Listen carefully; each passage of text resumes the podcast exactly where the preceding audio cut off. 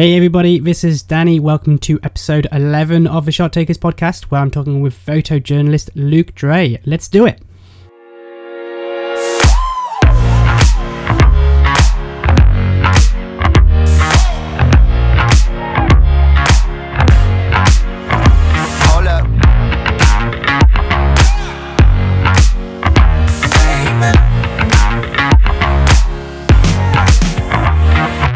Hey you guys, welcome to episode 11 of the Shot Takers podcast. So, how are you guys doing out there? How was your week? It's been an interesting one. There's been an election. Um, there has been lockdown number two here in the UK, which has just started.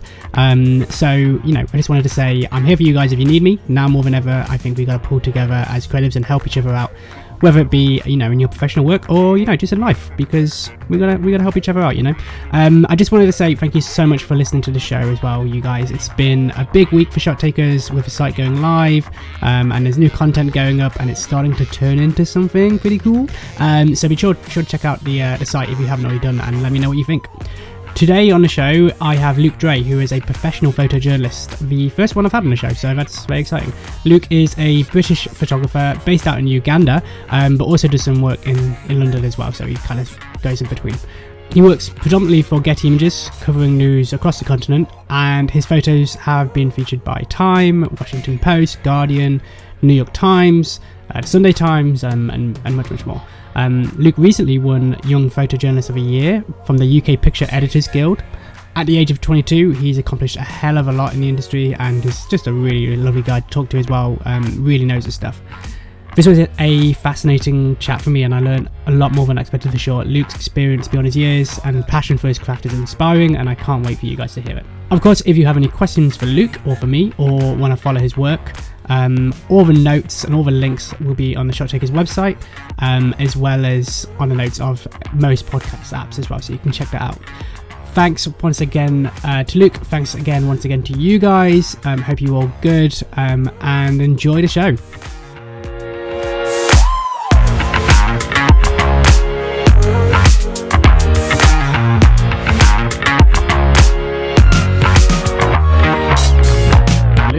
Man, welcome to the show.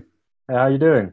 Yeah, I'm good. I'm good. Um, I've got to ask you. You just got back from the Apple Store. Tell us about it. How was your experience? Have you come back with a laptop? Have you got one yet? Uh, no, I'm going to get one tomorrow. I think I'm trying to find a student to get a student discount. Yeah, don't don't tell them. That's the that's the secret. Oh yeah, yeah, yeah. Oh yeah. um, I, I think they're always just like there's a lot of students buying these laptops. It seems to be like almost everyone who buys a laptop is a student. Those students have got big budgets, eh? yeah.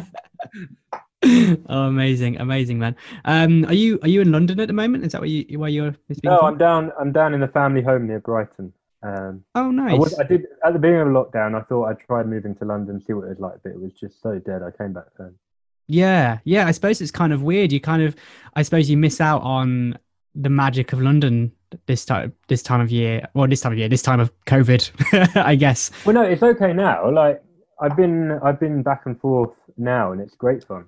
Yeah. Um, but this was back in. So I was in Uganda, and then I came back to see family and do some bits and bobs in beginning of March, and then lo- the world locked down in the in the beginning of March, and that was it. Um, so in, I tried March and April in London, and nothing was happening. So I came back here.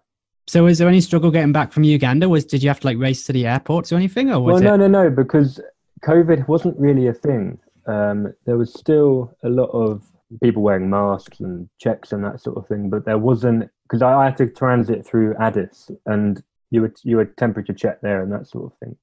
Yeah. But it wasn't as serious. It wasn't a big deal like it was by the time the end of March came and April. You had that real, very, very quick development. In the UK, you had all this, um, all this panic buying and all that sort of thing. That hadn't started yet. Yeah, when everyone started stocking up on all the loo Mm. wasn't that a fun time?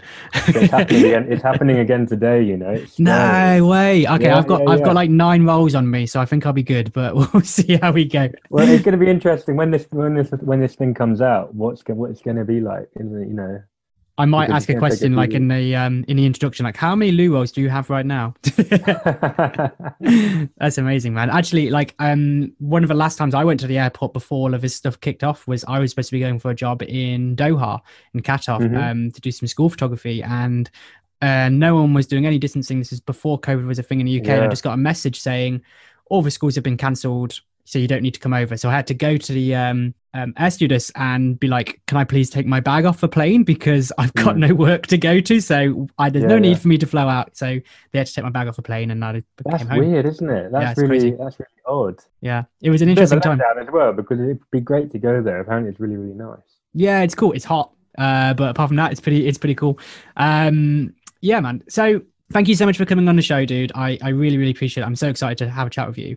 Um, just before we kind of dive into everything, just to give everyone a little bit of context, could you just tell us like a bit about, um, in your own words, what you do, um, who you are, like, yeah, what's what's what's your thing? What's Luke all about? Uh, so I'm a freelance photojournalist. Uh, I uh, I started off doing the London scene, so politics and uh, the Westminster stories and just general news in the UK. Sometimes a little bit in Europe, and then I had an opportunity in Africa to go and do a lot of work out there. So I moved to Uganda middle of last year, um, and I've been covering Africa for mainly for Getty Images since then, uh, but a few other people as well. Yeah, so I just photograph news and current affairs. Amazing. So that is um, just for those like kind of not in the know, just to clarify. So Getty is the company which you supply the images to, and then yeah, So I mean, they're they're, they're my main client, but uh, so they are probably they're like Reuters or AP, or they're they're just a big, big picture news wire, uh, whereas the other ones do not just pictures. Um, Getty mainly does pictures and video. Um, thank you so much for that. Thank you. So now we know who you are, Luke. That's awesome. Um, yeah, so this is why I really wanted to chat with you because uh, I'm a, for those who don't know, I'm a wedding photographer. That is kind of like what I mostly do. Um, so because of that, I'm generally surrounded by commercial and people facing photographers the majority of the time. Um, so that is wedding photographers, portrait photographers, newborns, you know, all, all that kind of stuff. Um, so this is a new world for me. This is something which um, I I'm always fascinated in. Um, you know, I love this kind of photography. Um, this is the kind of photography. You know, I'm I'm it's it's the cliche, but I'm constantly looking at like you know the classic like Magnum photojournalism type stuff, and you know all that kind of thing. So yeah, I'm really excited to kind of dive in into this and kind of get an idea of how this happens and how you've how you've managed to um, do so much as well um, and travel the world and all that good stuff. Before we get into that, Luke, uh, I'm going to hold back a little bit. I kind of want to um, just to kind of get started. I suppose I really want to kind of talk about like that first beginnings just with a camera, not even photojournalism, not even like okay. new stuff. Um, yeah, tell us about like your first like love of photography and kind of how that came about. Was it a slow burn thing? Did you were you hooked straight away? Tell us a bit about like that. So I used to do, and I still do it. Still, my my one of my big passions is wildlife photography, and uh, so when I was, I can't, it was 2007 or 2008. I took the picture because I only I looked at it recently, um, and it was a picture of a bee on a on a little daisy, and that was like my first picture. I was really really proud of, and that was a long time ago. Well, I'm 22 now, so you do it was a probably 10 years ago or something like that, and and so when I was going through school and that sort of thing, it was all wildlife photography and birds and mammals and the deer ruts at this time of year and all that sort of thing. Um, and it was with a little Fuji bridge camera. I, I loved that camera. That was my first little camera. So from the wildlife, um, I in in your teens you tend to get a little bit political. You get to know what's going on. You can Yeah. start to get angry with things. Yeah. and that sort of thing. Uh, so I used to photograph demonstrations, uh, attend demonstrations, and that sort of thing. And from that, I took the pictures. Um, I won an award uh, when I in 2016, or I can't remember when it was, uh, for a series I did on protest photography. I just whacked it together. It wasn't a planned thing, um, and that was young British like young British life photographer of the year. And then an agency picked me up did newsy bits and bobs of them when I was in uh, end of school and college, did a few festivals and all that sort of thing. And then moved, it was probably three years ago, four years ago, that I tried a stint in London in the winter. And that went really, really well. And I just carried on doing news down here and up in London alongside working at the camera shop. working at the camera shop gave me good deals with gear, and then I could go off and shoot. That Yeah. was all. My whole life was trying to pay for gear. I think really. Yeah, I bet. I bet. Um, that's fascinating, man. There's a lot for me to dive into there already. So we we have got some we've got some digging to do. that's cool, dude. um, what one thing, one of the first things you kind of um, mentioned, which I, I really want to ask you about, is you know you sort of got into um, protest photography. So I guess you know photojournalism and telling of the events and you know capturing all that. Um, and you said it was because you know when you were in your teens, it was something which was a, a passion of yours. You know, you when you're getting into um, yeah politics and stuff as as as we do, as we should. Um, so my question to you, I suppose, and what I kind of want to talk to you and dive a bit deeper on is that love of politics mixed with that that love of photography you already had from the wildlife side. Um, how did that kind of come together in terms of like it being a passion for you? Did you go originally going like I'm just here just because I want to learn more about politics and just brought your camera along with you, or was it something like I feel like I have a purpose here? I feel like I have a point of view, I guess, I suppose, to to kind of capture. I, I think it was a bit of a. It started off. I used to just attend the demonstrations uh, for various different things, and then I started taking the camera along because I I saw this photojournalism online. I used to see uh, the press packs at the news, and oh god, how that wouldn't that be a brilliant job to do, and what great fun to be right in the action and Mm. all that sort of thing. So I started taking my camera, and I wasn't a journalist at that point. I just wanted to take cool pictures, you know, be there in the action. And it was after Cameron came in in 2015 for the second time, didn't he? Maybe. Um, I can't remember what it was. And I went I went to a demonstration after after he got in uh, by by this uh, group who was protesting against the Tory government, and it all kicked off. And uh, the smoke bombs going, and the police had their batons out, and uh, they they threw a police threw a cone.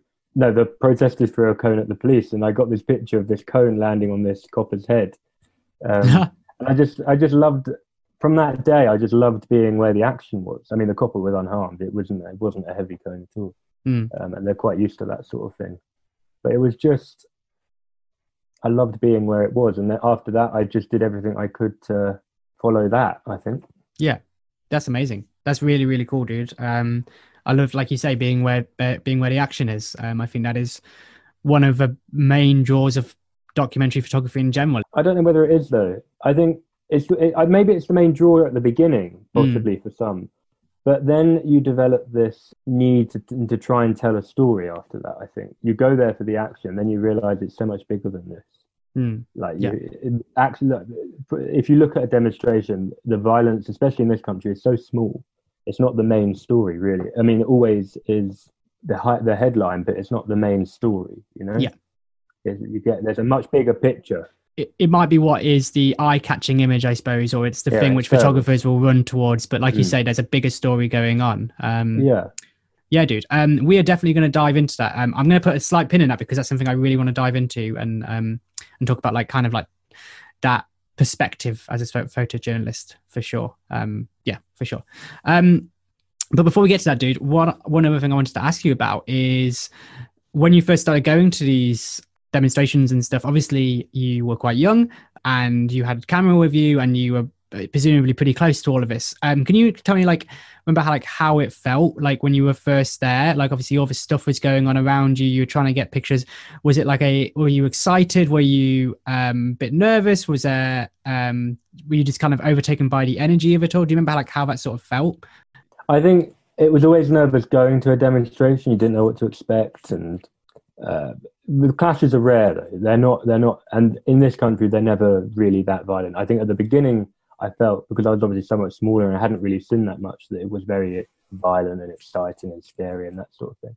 And I think it was. I loved. I was drawn to the the buzz of it all, and uh, you, it was brilliant to see people at their extremes of, of like um, emotion and or what I thought was an extreme of emotion. I, that that is a developed now into something that it's not it's not the same. But you you loved I loved the excitement of it all. It was brilliant to be honest with you. Yeah, you can't lie. It was brilliant. yeah yeah amazing man no i have i felt that the same when i've just been to like a protest or a march or something like that you, you yeah, get- there's this energy, isn't Yeah. there? There's this tension in the air. Not necessarily to fight, but to I think things are just heightened. It's kind of almost like being at a festival. Like it's that sort of I don't know. Just everything feels different. Uh, your your senses are higher. I think. Um, Yeah, there's a lot yeah. more to look at to go on, and it's in, it's different. I think that's what it is. It's different. Yeah. it's just something out of the ordinary, isn't it? So, dude, so obviously, yeah, amazing. Um, capturing all of these events and obviously building up your skill set and building up your knowledge of like, I guess, um, the kind of pictures you want to take and all that. Could you tell us about um, that sort of next step? You know, when when your pictures first um, got published, I suppose, or when your pictures first got um, into a, a news outlet or paper or, or whatever. Can you tell us a little bit about like how that happened for you? Okay, so the first news picture I had in in the paper was from uh, a, a far right demonstration in Dover against migrants and immigrants, um, and it, it was it was quite a violent demonstration. People were fighting, and uh, the, there was ongoing clashes between the police and protesters, and then the protesters and counter protesters. It was all a very nasty day. Um, and I had a tiny, tiny little thumbnail in the corner of one of the red tops. Uh, it might have been the sun, or it might have been it was somebody like that. A little a little thing in the bottom. So and it was that was my first ever. It was on the front page, uh, and then I had another one inside of this guy doing a Nazi salute, uh, and that was yeah that was the first time. That was in 2016, I think that was. Yeah, and the buzz of having that first little, even it it wasn't a what you would call a front page now, but to have that at that time was just tremendous. Yeah, dude, I totally know what you mean. Like I so I used to do music photography like when I was at university and I remember the first time I saw like just a picture like very very small just like a little thumbnail of a gig I photographed and then like underneath you know when you see your name like photo by blah blah blah Yeah, I, did, I didn't even have the name. I didn't even have that privilege of having the name. It was still a buzz. yeah that's amazing though like like, such a great feeling like um I think that's something like to be really proud of um that Well, I've still I've still got the tear sheet somewhere. I've still got it somewhere. I don't know where it is, but it's it's around. amazing amazing dude and then like so did it kind of snowball from there did it kind of No, not really. No. Um, so I carried on working at working at the camera shop, and then I went on a three month. I saved up a lot of money and went on a three month. This was just when I turned eighteen. I went on a three month trip around West Africa, wow um, from Benin all the way down to Senegal. Um, so Benin for it's just on the border of Nigeria. It's between Nigeria and Ghana. It's like two little, tiny little countries, only twenty miles wide. And I went from there all the way around to Senegal. Um, and then I came back home, didn't have any money, worked in a kitchen as a KP for a while, um, and then started up again. You have to save money to go back into London. Dude that's awesome so like when you were in um when you were in africa like tell me about like the photography you were doing at the time i guess you i'm sorry i, I know I you're traveling but it. It It wasn't. It was just travel. It Cool. was just pictures of people and documenting, having a laugh really. And I made a little photo book at the end of it. It was just a great Yeah. time. I think it gave me a lot of confidence as well to travel Africa. I think people overcomplicate the continent. Um, Yeah. no i agree man i'm like so i've only done um myself i've only done tanzania and south africa uh Mhm. and i think Well, both South of- Africa is scary. yeah okay yeah so south africa requires a bit of background reading and i think you need to kind of know what you're doing know a little bit. where you can go and where you can't. Yeah. Exactly. Yeah, yeah, yeah. Um, but Tanzania, man, I I thought was this just so so lovely, and, and South Africa was lovely as well. Like you just have to kind of like you said, Yeah. just know know a bit. That's amazing, dude. So um, so was it what you expected when you went on the trip, or did you did you take more away from it than than you thought? I guess. Uh, I took, uh, yeah, I, I was very naive before that point about not not living in Africa, or but not even not even working in Africa, but what just being in Africa was like. Because I'd only ever really done. My mum took me on safari a few times, um, and that, that that was amazing. And it's not really seeing Africa. Yeah. you don't interact with the people, and you don't do that sort of thing. But so it was amazing to just go around and I think you're totally right. I think it's so nice to see some elephants every now and again, but like, like well, I didn't see. Well, I didn't see any big game. There's no, there's Yeah. hardly any big game in West Africa now, which is such a shame. Yeah, yeah. I, I when I was in um in South Africa, I only saw like they were like the chances of you seeing a rhino are like slim to none. Like they just do Hmm. not exist anymore. It's such a shame. You're around Kruger, or where did you go? I did Kruger, yeah, um, which I think I don't regret doing, but it's massive. It's like the size of Switzerland. So yeah, it's it's a lot of There's driving. concrete roads everywhere near enough, isn't it? Yeah, yeah, Tarmac. yeah, it is. Um, but yeah, it's still magical. Still, still really enjoyed it. But yeah, it's it's an interesting experience anyway. Um, Yeah, and Tanzania, how was that? Yeah, it was cool. I was in. I went to a place called Mafia Island, and I did um like diving conservation. Um, so that's Oh, that, that- lovely. I did quite a bit of photography there as well, and that was um yeah really a really good experience as well. So yeah, How- it's, cool. where is that? Is whereabouts is that? Is it near Zanzibar? it's near Zanzibar. Yeah, it's north of. Zanzibar. Oh, so right on the Kenyan Tanzania border then. Yeah, yeah, it's beautiful. Oh, It's like it's like almost. It seems Caribbean almost. Yeah, but it's it's really cool. The blue water and the Indian Ocean is so warm, isn't it? Yeah, man, it's good. Ah, I'm, get- anyway. I'm getting flashbacks.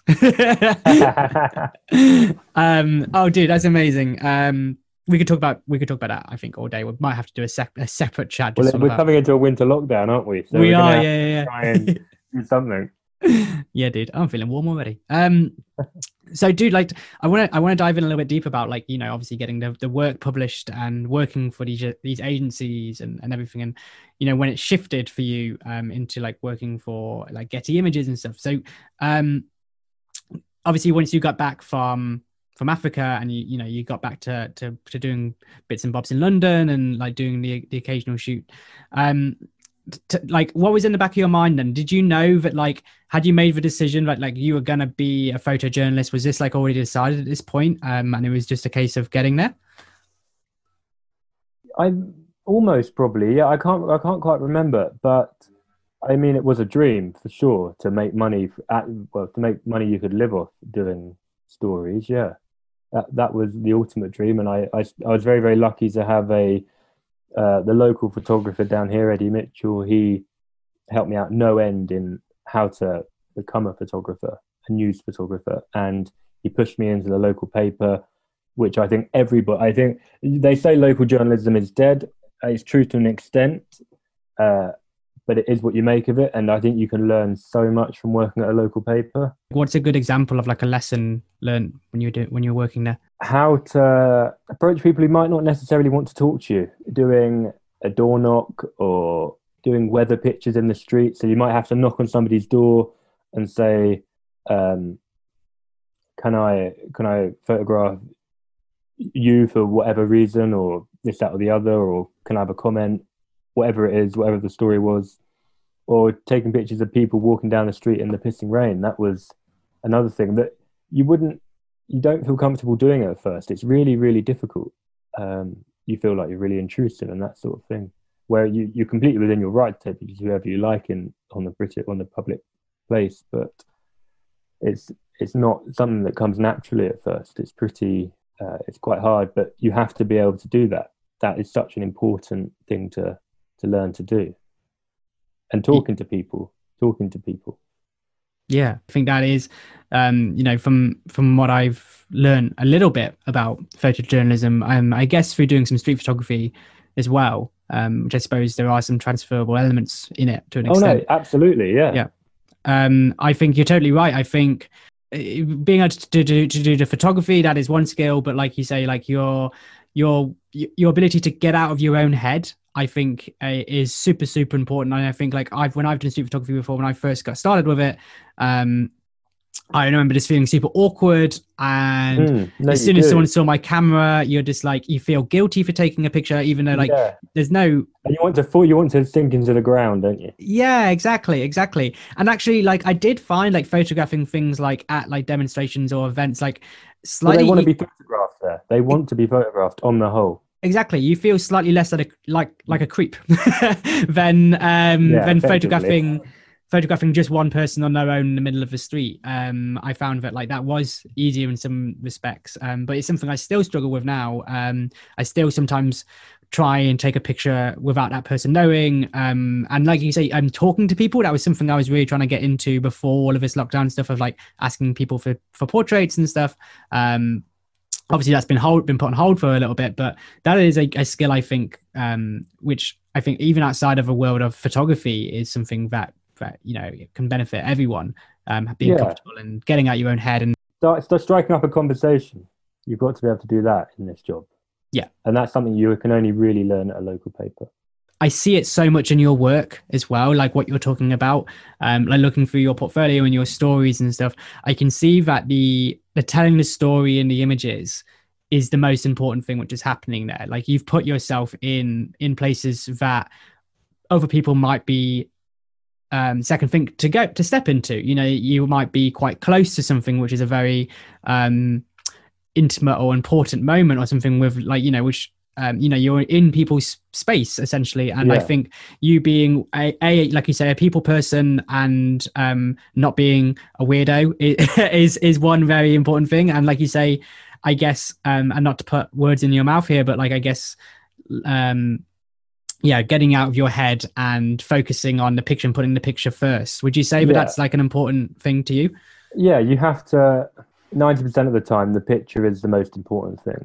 Yeah, I mean, there are times that I've I've not taken pictures because it wouldn't add to the story and it wouldn't be respectful to the person in the photograph. You know, but yeah, the picture is just the most important thing most of the time. Yeah, and you as soon as you, I think you work.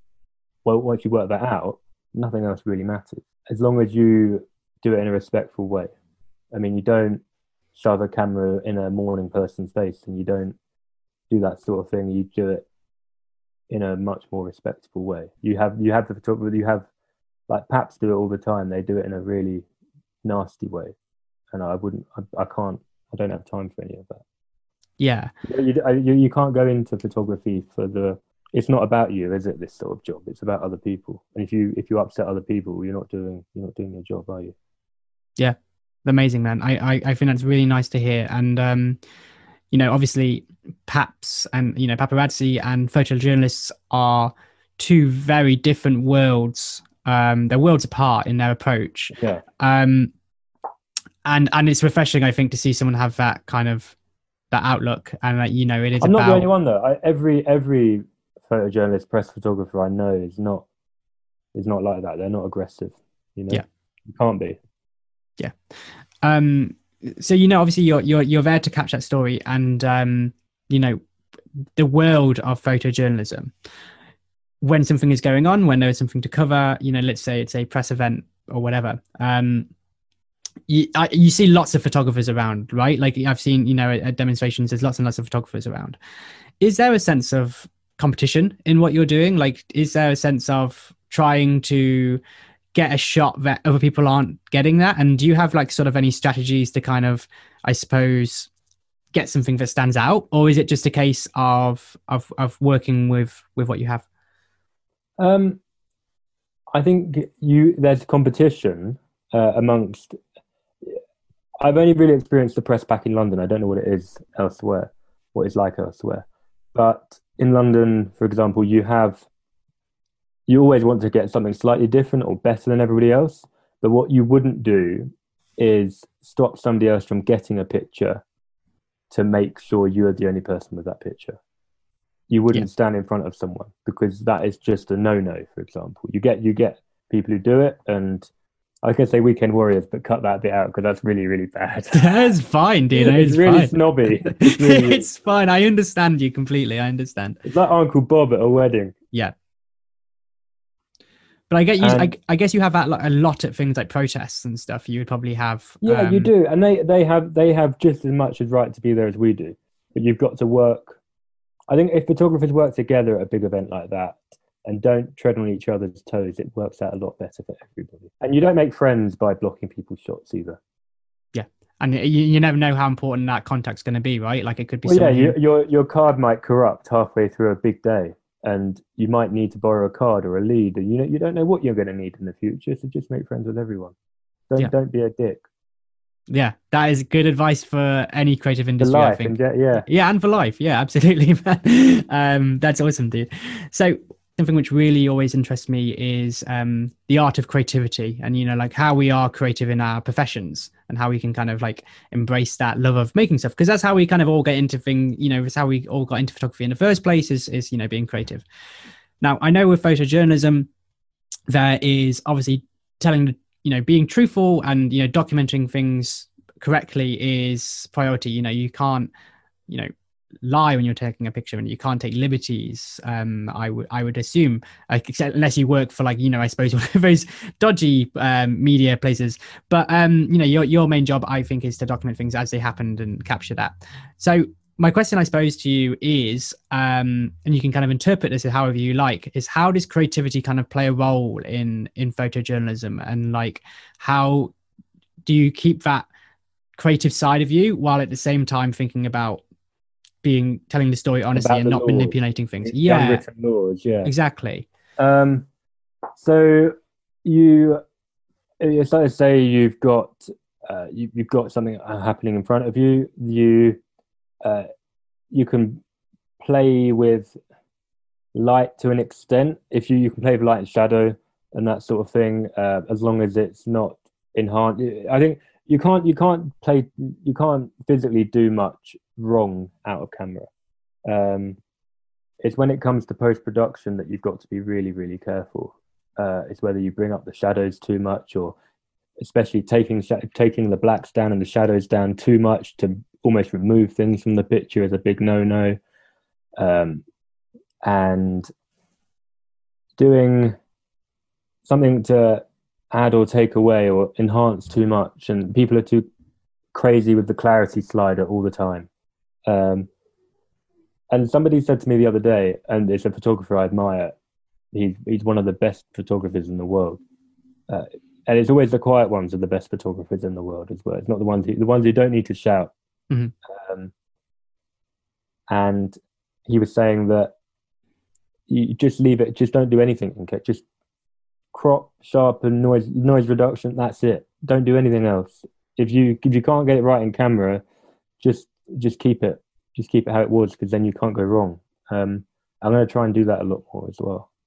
Yeah, that's amazing, man. I think that's like a that sounds like something which comes with experience. I think maybe there's this, an urge to over edit sometimes to kind of uh because you're not confident it's good enough to deliver at first. So I think that does sound like an Yeah, experience Which based is thing. where where we have like nowadays. Well, I say nowadays. I've been doing this for a long time, but what we have got is this live filing. Um, so we will send like a seven megabyte JPEG or even less, four megabyte JPEG off the back of the camera straight to the picture desk. So we uh, we very rarely carry a laptop around. To be honest, it's too heavy, too bulky. I haven't got time for that. Mm. So that means that you you send a JPEG to the desk in London, and you haven't got time. They haven't got time to do loads and loads of edit, and they can't because it's a JPEG. They haven't got that that resolution or that file size to play with it. So you is just kept how it is. Um, yeah, you're not you're not breaking the rules by doing that, and that's quite a good thing for uh, the industry, I think. Yeah, amazing, dude. I think that's really cool. No, I think that's important. Um, I think it's something yeah to to always kind of remember. I guess you know there's that. I guess that is what takes the difference between photojournalism and yeah, like street art or you know. yeah, but then you also you have a very photojournalism is two different categories. I think really, you have news, and then you have more long form stuff, uh, which you have time to come home and think about and think about how you want to edit that pitch to just enhance, not enhance, but make it clearer what was happening as well. Mm, Yeah. Um, like breaking news, you just send it off the back of the camera. It doesn't really matter. But longer form stuff, you need to make it because cameras can't pick up what the eye does. You know, it's Yeah. impossible. You've got to try and make like Canon. The colors sometimes the colors in Canon or Sony or whoever you use can- aren't aren't true to life, and the white balance can't be quite right. Um, you haven't got time to make the white balance quite right. Yeah. Um, so you have to just do a little bit sometimes. cool. No, I get that. No, that's amazing, man. Yeah, that makes sense. Uh, yeah, that's really cool. Just don't take it to extreme. Yeah. Sometimes it might be a little bit too blue or a little bit too yellow because that's just the way the camera picks it up. Okay, dude. I'm just gonna I'm gonna I'm gonna change tack a little bit. Actually, I'm gonna ask you about something a little bit different, and um, feel free to answer this however you like. Um, Mhm. so with a lot of your photojournalism work, there is a you know the stories you're telling, in particular stories you've captured when you were in Africa. Um, there was a lot of emotion there um, in in some of your pictures, and I'm sure you you you know which kind of photos I'm I'm talking about, where um, you know where there's there's stuff going on, and um, I think you know there is there's times when you're You documenting something suffering? It's just there's suffering in the there's suffering exactly it, and, and and it's it's a big thing to capture um and and like i say answer this however you however you like um how does that how does that affect you when you're when you're trying to document it? Um you know in terms of trying to trying to capture it honestly and trying to do your job but at the same time you're surrounding you're surrounded by something which is a pretty emotional scene and and i'm sure it you know would affect anyone. Um how does that kind of play in your head and how do you kind of work around that i suppose? Um, do you know? It's interesting you say that because I I'm not an emotional guy, but I think in the in the like the as everyone was in the height of lockdown, people it was a struggle sometimes, and you you have you had too much time to think, uh, and things just kept you get things coming back into your head all the time and this sort of thing. But then you've got to remember as well that you chose to be there. Um, so you just got to suck it up, I think, as well. Just deal with it. Um, I'm not. I haven't. I haven't ever been to war zones, and I'm. I haven't been to anywhere too extreme. So I. I. I think you've just got to. The story isn't about you, so you just have to crack on with it. Really, you just got to crack on with it. Uh, You can. You. You can. You can either do this job or you can't. It does catch up with people as well. I. I am genuinely really really scared about that Mhm. But it's the line of work you choose and you've got to live with the consequences haven't you there's everything you you, you try and mitigate everything as much as you can and you chat to other photographers um, and but i also feel a lot more sorry for the writers actually and the uh, not just the writers but the broadcasters who not the cameramen not the cameramen is what i'm trying to say Mhm. be it with still or video because we we have this almost like barrier between us whereas they they just see it Mhm. they i think they're the ones who really truly get it badly Yeah, yeah, that's interesting. That's that's that's cool, man. Yeah, I suppose. I, yeah, I see where you're going from. Um, like we have a job to do when we're looking at it our job is to take the picture you know but Yeah. writers what what what in that moment they they just see it you know they just see it yeah, and I suppose sometimes if they're doing an interview, sometimes they have to, um, for the benefit of everyone who want who needs to hear this story, they have to ask maybe have to probing questions relive, and yeah, yeah, relive their worst nightmare. Yeah.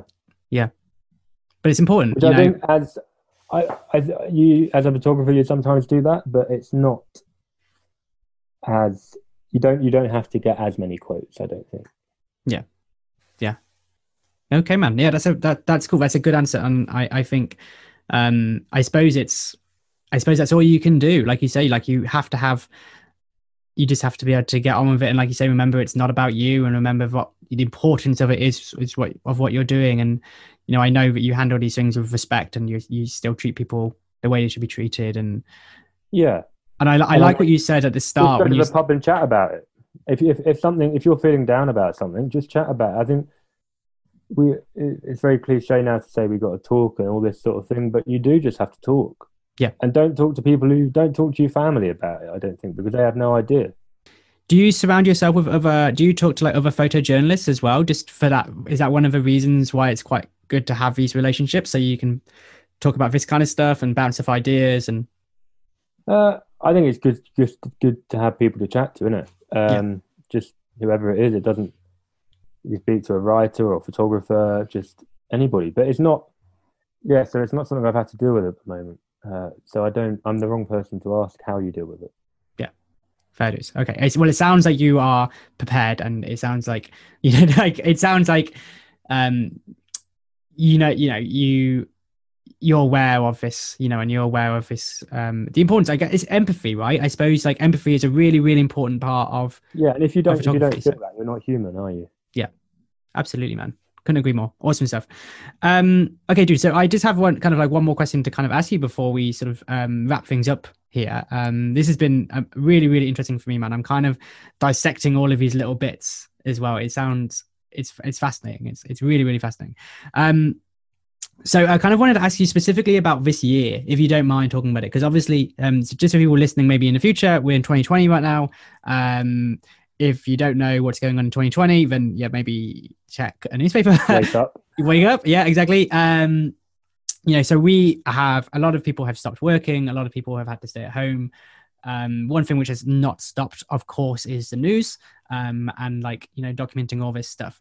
Could you just tell us like a little bit about what this year has been like for you in terms of both dealing with a pandemic, but also um, there being a lot of responsibility, I suppose, for photographers and journalists to to, to capture what's going on, to, to to keep people informed.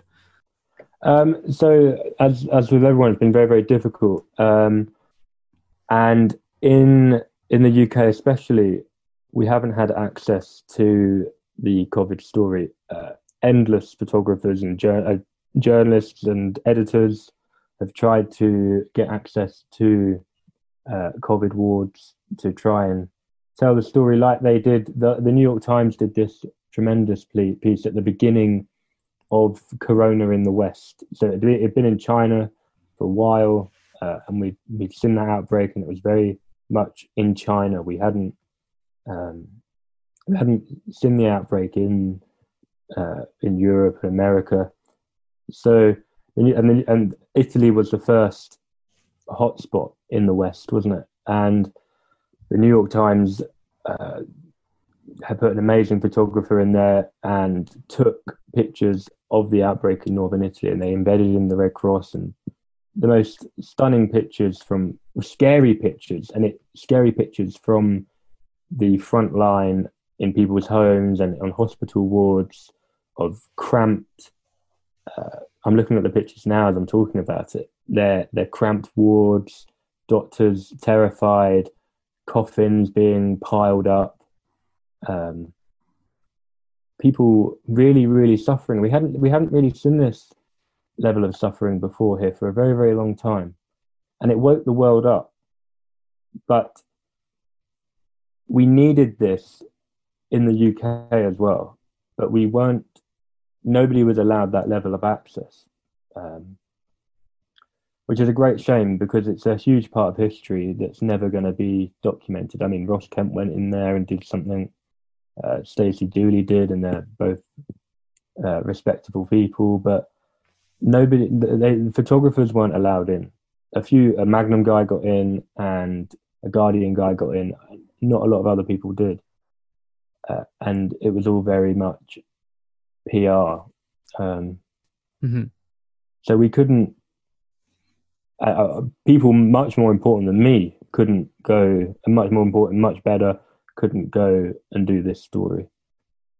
And that, that was really, really difficult because it, it wound us up no end. Because mm-hmm. uh, we would have been doing the public a service by, we, and the government a job by scaring people about this because it truly was the pictures from Italy are truly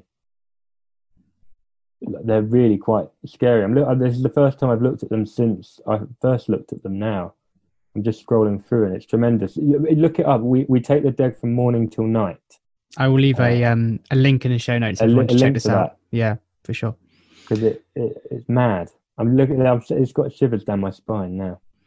It's it's moments like that that I think um you really understand the the power of of photojournalism in that respect in terms of um, changing people's minds and so, sorry, go on, Luke. So, yeah, no, one photographer who did do a, trend, a really good job was Lynsey Addario Um, she worked hard and she got she got the pictures. Um, that was for National Geographic, uh, but the the UK press really really struggled for various reasons.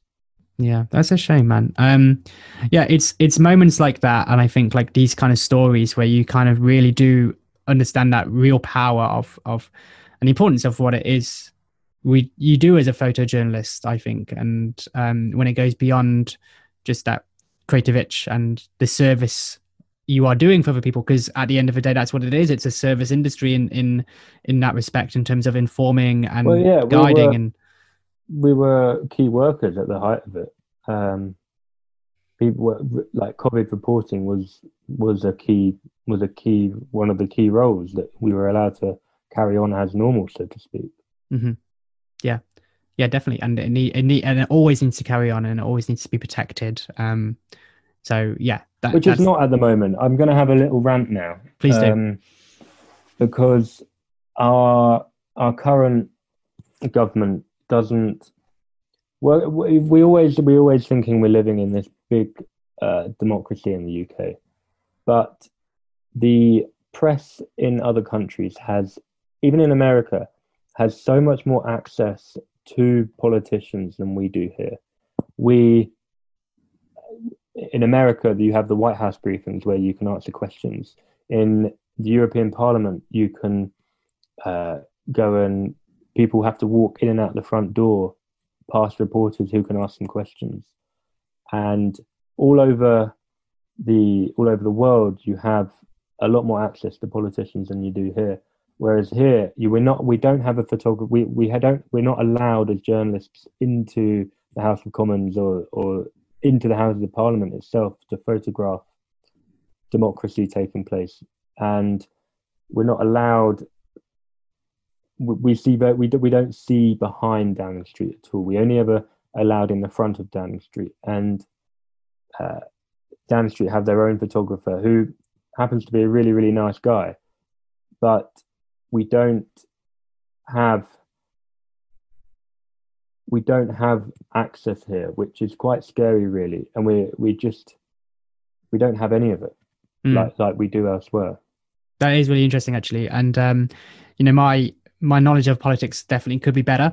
Um, but the idea of Downing Street having their own photographer as opposed to, I suppose, an impartial party um, is is something quite interesting to me. Yeah, but they, they because they give out the pictures for free, the papers lap them up.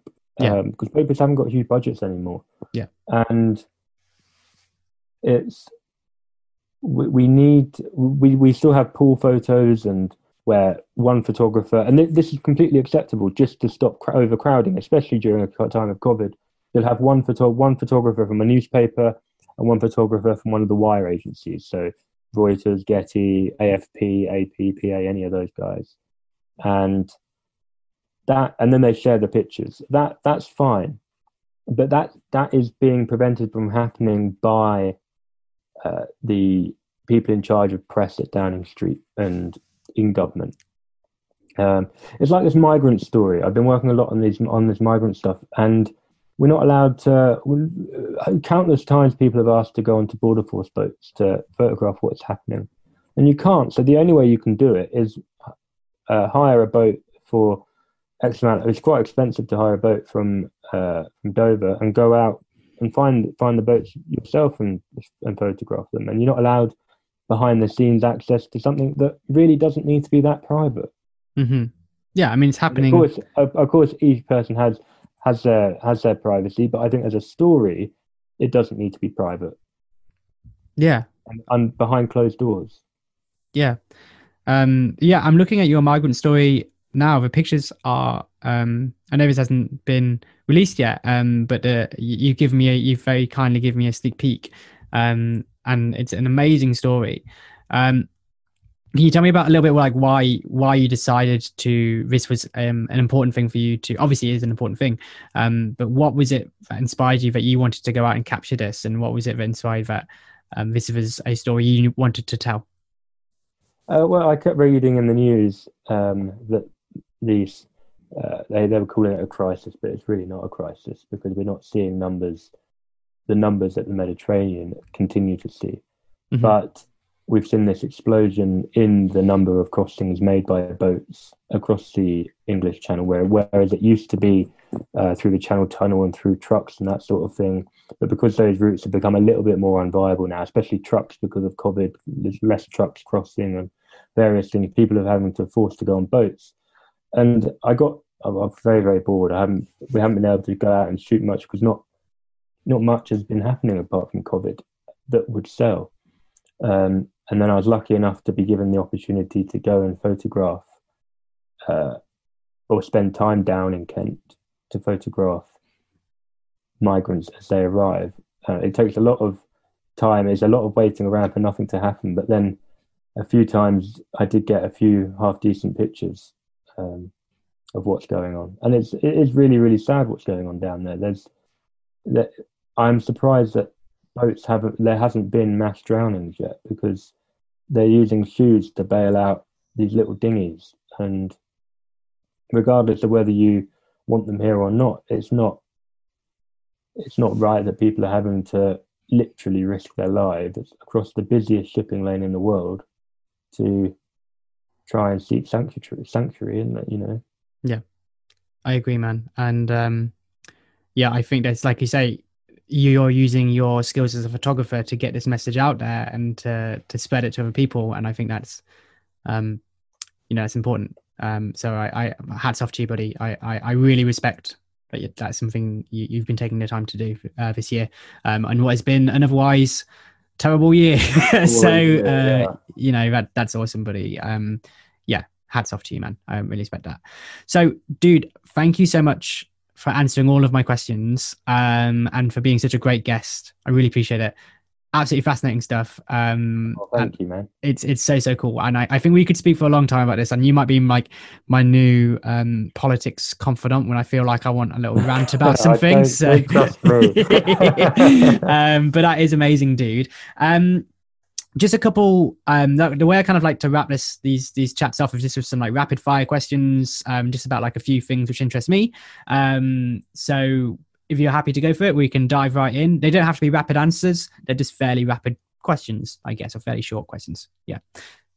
When you were first starting out, or I guess even now, was there like a um a photography hero or photography like not hero but you know someone who you looked up to um whose work you really loved who like you think other people should check out um or they could be a photojournalist they could be a um, a magnum photographer or or anything like that um yeah is there someone who kind of stands out to you as like go check this person out there's so many man sure Um, and you know, there's so many people who've helped me out. So many people. I've been very, very lucky to have some of the best photographers in town. Really, really help me. Um, but it's always the quiet ones that are better because they don't have to shout um, about what they do. Uh, look at uh, Dan Kitwood, Leon Neal, um, uh, Hannah McKay, Peter Macdiarmid, Chris Furlong. Uh, there's so uh, Mary Turner. Those sort of people are just tremendous. Uh, there's and there's loads more that I haven't named uh, Mhm. because the list is is endless. We've got so, there's so much good talent in in the UK for photography. So much good talent, and all of them are so so good. um Yeah. Cool, dude. I think that's one of the actual quite cool things about photojournalism. Actually, is that generally speaking, unless you are in the know, um, people don't know these names that often, do they? Yeah, you haven't heard any of them. No, no, you have. I haven't. Um, I, unless someone like I guess you win like a an award, I suppose. Um, generally speaking, it's a pretty. Um, there's not a lot of ego in the craft, which I think is a great thing. Um, as I think there to, is though. I think it's all the wrong people with egos. Yeah. Okay. Um, don't get me wrong. There is incredible photographers who are really, really well known. Incredible photographers. Like, but I think you need to give some of the quiet ones their their minute as well because they are tremendous. So, dude, I'm I'm a big fan of like techie stuff and tools and gadgets and all those kinds of things um, that people use in their jobs. Um, so, I guess what is like one tool or gadget or gizmo uh, that you use that maybe other people don't use as often? Um, what I uh, in the UK, it's not a problem. Signal isn't isn't an issue. Uh, but when you're abroad, signal can be a real big problem. Uh, just lack of it. Um, so I use this Maps app called Maps.me, and it's all offline, um, and it's just tremendous for finding tiny little villages that you've heard about on the news that you need to go and look at, or you need to go and find somebody who lives in this remote village in in northern Uganda or wherever you are, and you, the only way of finding this is on Maps.me because you don't have signal, um, and it just everything is on that app. It's brilliant. Amazing. I'll go check it out. Yeah, like um, I think even in the UK, sometimes I feel like I get stuck. Like, as I go hiking and things, and like, Oh yeah, it's got all the footpaths on there, man. Yeah. Get get Maps.me. It's brilliant, and it's free, and it's all um, like crowdsourced, and yeah, it's great. yeah, I love that. That's really cool. Um, have you heard of that? Is it called um, is it called free words thing? With the thing they advertise for when you get lost. what free word? uh, Whatever, yeah. that thing. That's Um, really cool. I've not used it yet. I've not got lost. that's great. that's great for if you need to know where you are. But if you're trying to find Yeah. something that is quite is difficult to find, it'll usually be on Maps.me. Nice. It may have a slightly different spelling, but if it's in the same sort of rough area, it's usually a good bet. Nice. I like that. That's awesome. Um, so, dude, last rapid fire question. Um, I'm a bit of a book nerd. Um, I like my podcasts and stuff. Do you have like a a book or a podcast? Uh, Luke's looking at his bookshelf right now as I. I actually, you can see me on the camera. He's staring at Uh, it. Um, yeah. Do you have like a book which you, I guess, you like to recommend to people, or one which you know meant a lot to you? I guess it doesn't even have to be about photography or creativity or anything. It can just be a book. It can be Lord of the Rings if you like Lord of the Rings. It can be whatever you want. I've never read that, and I've never seen the films. How bad is that? That is Um, awful. That's bad. That you is ha- really, really bad. you've got a lot of free time. You should watch it. It's good. I probably should do. Yeah, but I've been playing too much time on the Xbox. with My mate. it's just even worse, isn't it? Um, I tell you what is a really, really good read. Um, Another bloody love letter. Um, it's by a Times journalist called Anthony Loyd, and it's about his battle with addiction and his reporting and uh, different his his journey battling his addiction. I think, and it's not it's not a journalism book as such. It's just a book about life and struggle. It's a bloody brilliant read. I love that book. Um, and I I've read the most moving book. I've only just I've recently finished it, and I I did a lot of shouting about it, and it's only just come out. It's by uh, I think she's I think she's Channel Four or I, she's well she's one of the big broadcasters, either BBC Channel Four or ITV. Christina Lamb, uh, Our Bodies Their Battlefield. It's an incredible. It's a book about women in war and the way that they have always been the forgotten, like the forgotten war crimes against them. And it's about it's about the use of rape in war, Mm. and it was the most jaw-dropping book I had no. It's it it moved me to my core. It really did. Yeah, I'm so so glad I've read it because I had no idea. Um, I I implore that everybody reads that book. Every I think every man should read that book at least. Yeah, that actually sounds amazing. I'm gonna I'm gonna put it on my list, man. That that sounds like a really really good book. I didn't I've never heard of it. So, um, dude, thank you so much. Do any just before we go, like any like parting words you'd like to maybe which we haven't talked about, you'd like to say to maybe any aspiring photojournalists, anything you'd like to to sign off with? Oh well, to anybody who like wants to do this, um, it's the best job in the world, but it's it's it's very unsociable, and you've got to work as hard, twice as hard as everybody else. You have to work hard, hard, hard, um, and everybody hates you. But the rewards are there. But I love it. Yeah. It's the Yeah, best yeah. job in the world. It really, really is. Amazing, man. Thank you so much. Um, well, dude, we're going to wrap it up there. Um, absolutely amazing speaking to you. I've learned a lot. It was fantastic. Um, just very lastly, if people want to connect with you, as long as um, as long as you're cool with that, if they want to reach out and just say hello and, and thank you for talking on the show or whatever, um, where would be a good place to reach them? Like Instagram or email? Or... Yeah, Instagram um, or Twitter, um, or you can get me through my website. Um, yeah, it's Luke Dray Photo on Twitter and Insta. Um, Cool. And then you just type in Luke Dray into Google, and it's usually probably the first one. I don't. Yeah, It, I hope, hopefully, it's the first one. One thing I don't ever haven't ever bothered with is SEO. Um, I probably should do that. Fair dues, man. Like, um, I got really annoyed because there was a couple on Love Island. One of them, oh no, not Love Island. Uh, yeah, no, I was Love Island, I think, or one of those shows, and it was um a girl called Danny and a and a guy called Jack. So um, I went to number like five in my own name, and I was like, absolutely good, because they they outranked me on everything. It was bad times.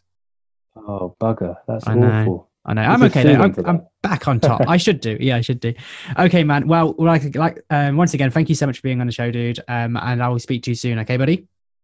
Awesome. That's brilliant. No, thank you for having me. It's been a it's been a laugh. No worries, man. All right. Take care. See you later.